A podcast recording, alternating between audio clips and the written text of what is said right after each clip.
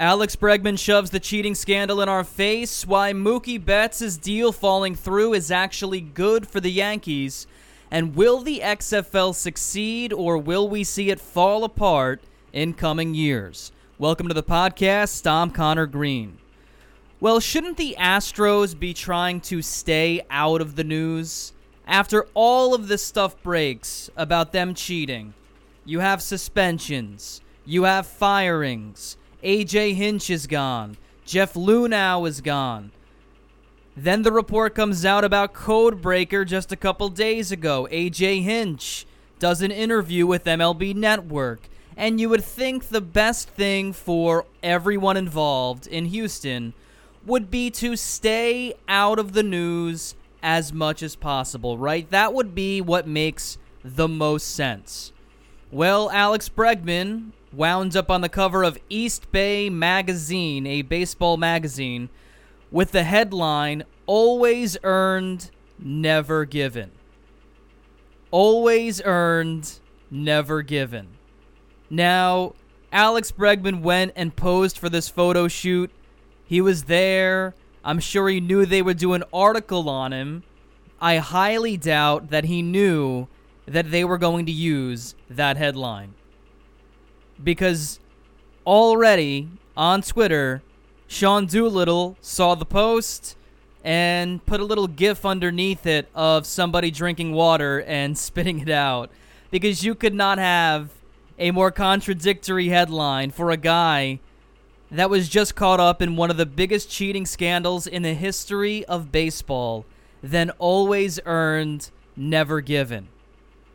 So I doubt Bregman knew that was the headline they were going to use, but where in the world is Alex Bregman's publicist? Where in the world are the Astros' P R department?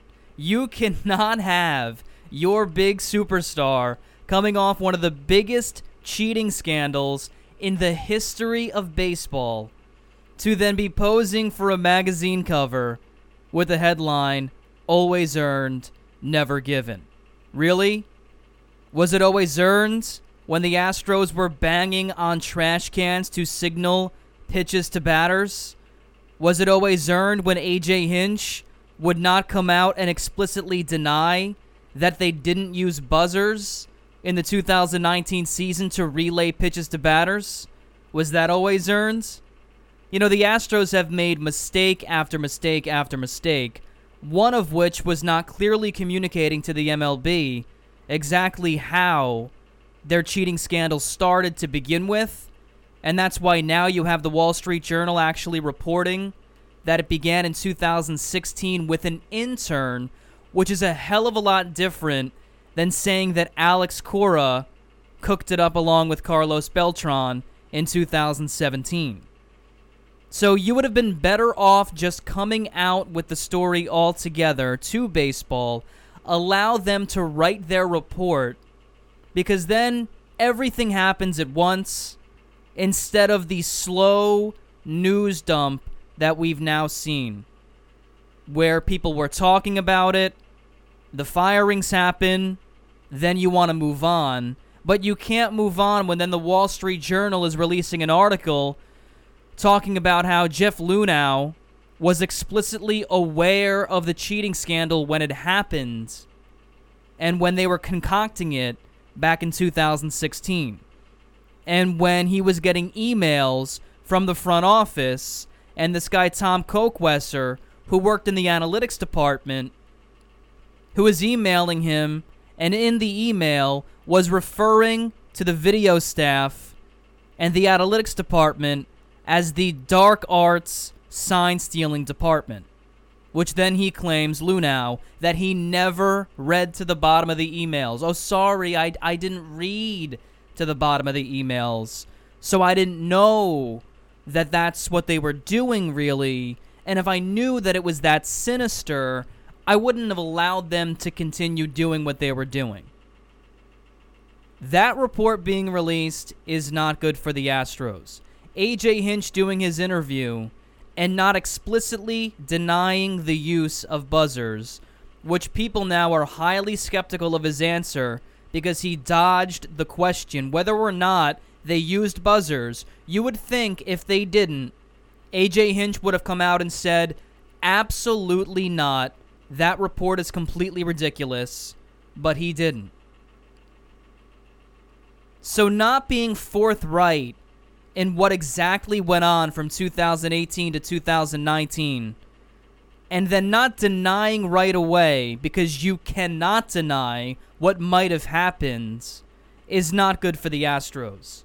And then to compound the problem, you have Alex Bregman, your biggest superstar, on the cover of a magazine, East Bay, a baseball magazine, with the headline, always earned, never given. You know, I know the Astros have fired a lot of people over the last couple months, namely their G M and their manager and their assistant G M, who was caught being an idiot in the clubhouse after the A L C S. You know, they fired a lot of people, but you would think they would keep employing some people in their P R department, because it looks as though you desperately need it when your superstars are doing magazine photo shoots with ridiculous headlines that can only make people hate your organization more. You would think they want to stay out of the news. You would think they would want to avoid headlines. But Alex Bregman, out of nowhere, I'm sure without approval from the Astros organization and their owner, doing cover photos, because that's exactly what they need, is a cover shoot at this point in time. Someone let Alex Bregman know that he needs to go into hiding until the start of the season. Go to spring training. Do not be doing photo shoots. Hide like the best you can until the season actually starts. Deal with your booze, and then you can move on. And then maybe you can do photo shoots after that. Because it has been a bad couple of days in terms of publicity for the Astros organization. Now, is the Mookie Betts deal falling through and him possibly going to the Dodgers, is that falling through actually a good thing for the Yankees? You know, you would think a gigantic superstar and one of the best players in all of baseball getting traded out of division would actually be a good thing.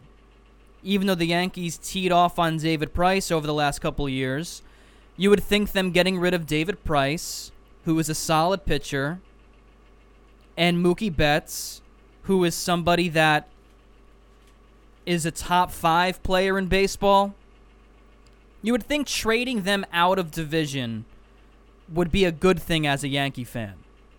Well, the only problem is right now the Yankees are the World Series favorite. And they are, in my opinion, and the opinion of many others, the best team in all of baseball. It looks as though they will have a clear shot at the World Series because the Astros are unraveling. The Red Sox are clearly not focused on the two thousand twenty season and want to rebuild. The Indians are looking to trade Francisco Lindor, and it looks as though they'll do that before the trade deadline, so they're not exactly solely focused on the two thousand twenty season either. So the Yankees right now are the clear favorites in the American League and the World Series favorites in general. But when you look at the National League, the Dodgers, who won over one hundred games again last year, have no, are not against spending at all, have no opposition to spending any amount of money possible on their team, are already incredibly talented, already have one of the best pitching staffs in baseball, already have the National League M V P in Cody Bellinger. The last thing you want when you get to the World Series, if you get to the World Series, which is a very, very good chance with the roster the Yankees have put together, you would rather have Mookie Betts on the Red Sox, who don't pose a gigantic threat this season to win the division or beat you in the playoffs, you would rather Mookie Betts be in Boston than be in L A with the Dodgers. Because if the Dodgers do get Mookie Betts, you can almost guarantee you will see them in the World Series. You have a rotation of Walker Buehler, Clayton Kershaw, and David Price, and then a lineup with the two thousand nineteen N L M V P and the two thousand eighteen A L M V P, along with a cast of characters that are not too shabby themselves. You would rather have to go through the American League with Mookie Betts there and hope he stays in Boston because they can't put a deal together, or possibly that he goes somewhere else at this point, than the Red Sox and the Dodgers rectifying their deal and moving Mookie Betts to L A. You do not want to have to face the Dodgers in the World Series if they have Mookie Betts. And if they have Mookie Betts, along with a team that already is one of the best in baseball, you can almost guarantee that if you fight your way to the World Series, you will be forced to play them in that World Series. So you would rather this deal fall through entirely. Maybe he stays in Boston because they can't get it together. Maybe he goes somewhere else. You do not want him going to Los Angeles and then be forced to play the Dodgers in the World Series.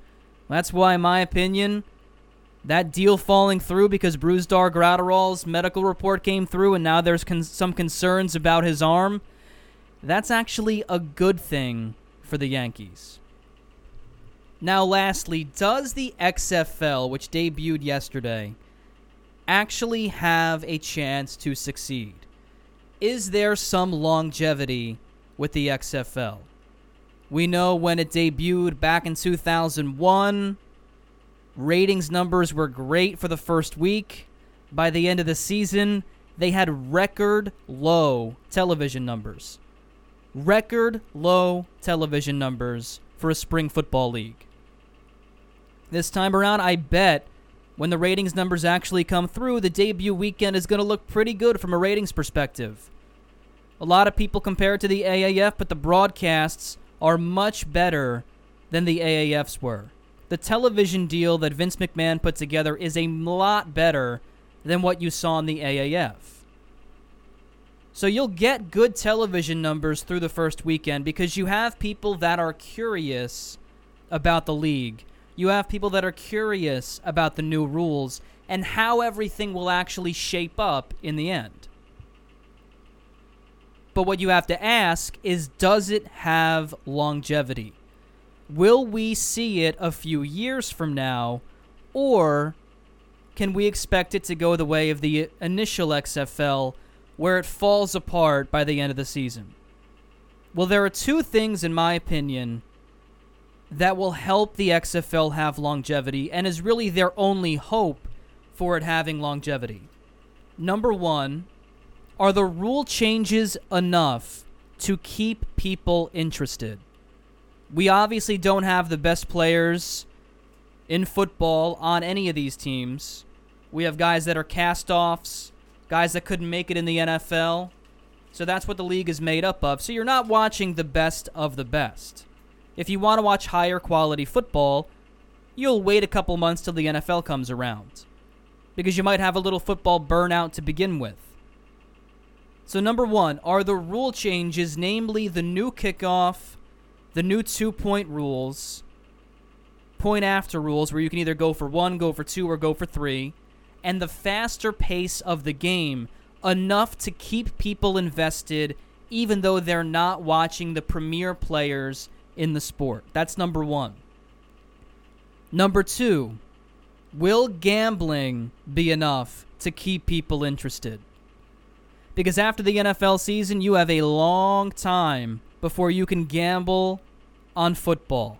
Months and months and months before the next football game. And there is nothing that people love more than gambling on football. So will the gambling aspect of this, coupled with the new rule changes, be enough for people to say, you know, I'm not doing anything on my Saturday. Why don't I sit around and watch the X F L? I have nothing better to do So why not turn it on? Maybe I'll throw a couple bucks on the L A Wildcats or the New York Guardians. Why not? What else do I have to do? Let me just watch it. That is what will sustain the league for years to come. If people are not intrigued enough by the new rule changes and by gambling, there's obviously not enough meat on the bones to make people watch. The broadcasts are really good, but just because you're interviewing Jerry Glanville during the game in the third quarter, or a player makes an interception, you go to the sideline, you interview him right away, that's not really enough to keep me entertained. Because in the end, you're getting cookie-cutter questions to these answer answers to these questions anyway. So you have to keep people entertained. And the way they're trying to do that is with the new rule changes, which give the sport a different look, a decrease in penalties, an allowance of big hits, which the N F L has almost completely eliminated over the years, and the introduction and promotion of gambling in the sport, which even the N F L supports gambling but is not actively showing spreads during the broadcasts. If people are invested enough in those two aspects, they will continue to watch, which in turn will give the X F L increased revenue, which in turn down the road, years down the road, could maybe lead to them drafting a player out of college, offering them more money than the N F L can offer them if their revenue increases and continues to be pretty good and their ticket sales continue to be pretty good and they have a good fan base and they're able to then draft a superstar just like the A F L back in the nineteen sixties drafted Joe Namath. The Jets took him. He was drafted by the N F L too, but the A F L and the Jets offered him more money, which allowed the biggest superstar in football to go to the A F L and not the N F L. They would have to hope to build an audience based on the gambling aspect of it and based on the unique look of the sport, and then hope that their revenue is great enough that down the road they can possibly do something like that, which would then make them, even to a lesser, to a small degree, a competitor of the N F L, as opposed to just some spring football league, which looks a lot like college football. So, will it have legs? It's possible. I'd give it a sixty forty chance. I'm a little more optimistic about the X F L than a lot of other people. But we'll have to see if these things are enough to keep people entertained in the long run. Well, that wraps up the podcast here on Sunday, February ninth. Again, I'm Connor Green. We'll come back tomorrow to take a look at the baseball landscape and preview the two thousand twenty M L B season.